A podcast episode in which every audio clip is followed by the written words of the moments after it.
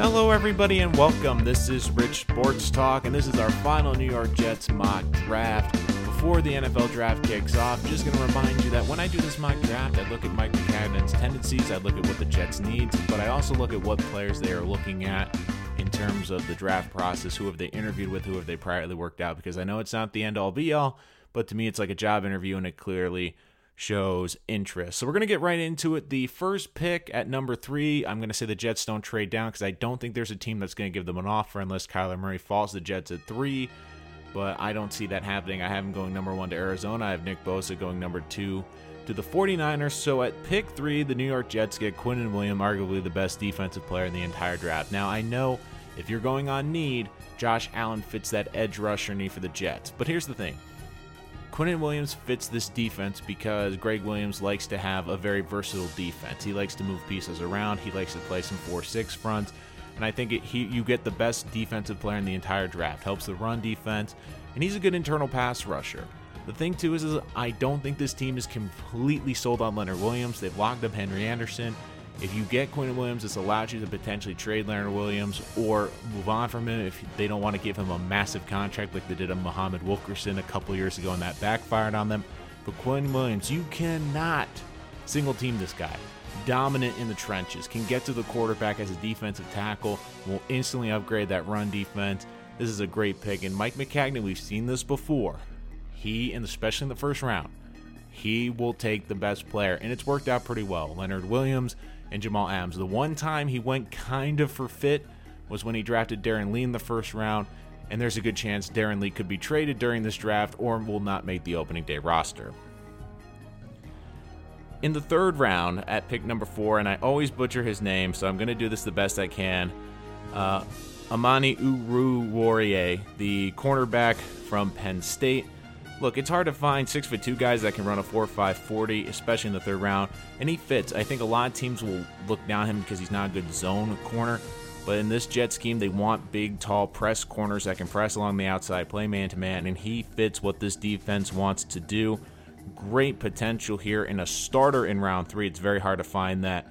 Uh, it would be hard to pass this guy up. Look, multiple picks, pass breakups, a long-time star at Penn State look this is what you look for in a big outside corner and you get it in the third round. To me this is a steal. And at round three pick 30 the trade for teddy bridgewater. I don't think they're going to move off from this one. I have them getting Elgton jenkins the center from mississippi state. They've addressed the offensive line but look they need a center. Now i think they might try to trade back in round one to get a center in the first round but i don't see that happening. So they need to protect sam darnold. Jenkins is a good plug guy right from day one. Um, this is a guy, he's not the best lateral agility, but I think his skill sets translate well to that center position. And don't forget, this is a guy who's going to have Brian Winters on one side, he's going to have Osemele on the other side at guard. They have improved the guard positions. And since they've lost Nick Mangold to retirement, they've never filled that center void. This is a good pick, I think, for the Jets and a potential starter. So in the first three picks, the Jets address their need at center and get a starter on the offensive line. They get a starter in the secondary, and they get a starter and a big playmaker on the defensive line. Now, my last mock draft, I had them train this pick in the fourth round, but I have them keeping it here. And for their third pick in the fourth round, I have them getting Jachai Polite, the edge rusher from Florida, who's one of the most intriguing prospects in this entire draft. But reports came out that they brought him back for another workout this week. Now, here's the thing Polite had 15 sacks in college, has great tape, a great burner off the edge, and people are going to say, well, why isn't he a second round pick or a third round pick? But here's the thing it has not been a good draft process. He's had bad interviews, according to reports. He ran a 4.84 in the 40, but I attribute that more to a bad hamstring he's had. He's put on some weight. But if you look at the tape, and to me, I look at the tape before I look at the draft. I, like, look, you can be a bad interview if you're an edge rusher. I don't care about your interview. I care more about that for my cornerback, for my center, for uh, my middle linebacker. But if you're an edge rusher, I don't really care about that. I look more at your tape. He has fantastic tape. There are a lot of red flags, but this is a guy who I have as a second round talent, and they can get him in the fourth round. Could be a day one starter potentially, and gives them a much needed pass rusher. It will be hard for the Jets to turn that down in round four. Jets don't have a pick in the fifth round. They do have a pick in the sixth round, but I have them making a trade with the Bengals for their pick 210 in the sixth round and pick 223 in the seventh round. So at pick 210 in the sixth round, I have them getting Zedrick Woods, the safety from Mississippi. Had the fastest 40 time at the combine of 4.29 defensive star for over three years. A lot of people are going to overlook him because he's a bit smaller and that he struggled in coverage, especially. But the way I look at it, he can play in the box. This is what the Jets look for in a safety. I think he could give Jamal Adams a good backup, a rotational safety, could be a good gunner and a good special teams player. But overall, I think this is a guy. You look at the athleticism. It's hard to find guys in the second there that can run a 4.29. Gives them an athletic back end, gives them some backup, and potentially could give a guy a backup role because let's face it, Marcus Maye also missed a lot of time last year, only started six games with a free safety position, so you need some depth, and I do believe he can provide that in the secondary. At pick 223, I've been going with Isaac Nauta, the tight end out of Georgia. I haven't fallen all the way here because he ran a 4.91 in the 40, and this is an incredibly talented tight end class, and I think he fits this role on this team. They already have a good pass catcher in Herndon. They have a good blocker in Thomason. He's kind of in the middle. I think he would. He's a good pass catcher. Reminds me a little bit, and I know this is a, not the best example, but Jason Witten at the end of his career. Even though Jason Witten was incredibly slow, and he's a guy that can find seams in the zone, can find nice spots to sell, and he's got very good hands despite not having great speed. He's not going to be an explosive tight end. He's more of a matchup but he gives the Jets a nice backup in role position tight end and a guy that can line up in the slot. At the third pick, I, I had the third pick in round seven being traded to the Buffalo Bills for pick 225 and 228.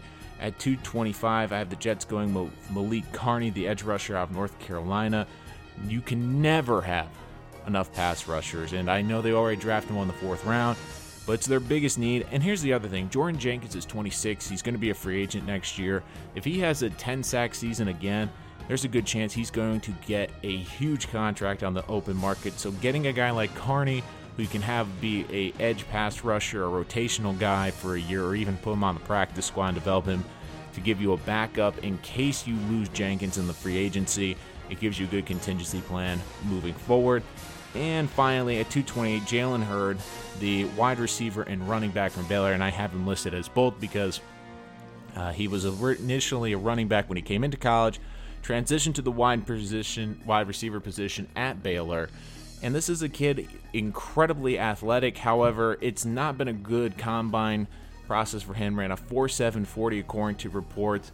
This is a guy I can see them looking at as one of those hybrid players. Could they line him up in the slot? Can they line him as wide receiver? I mean, he is a very tall kid, but this is a guy who you could maybe use as a special teamer, kick returner. He's just an, an incredible athlete.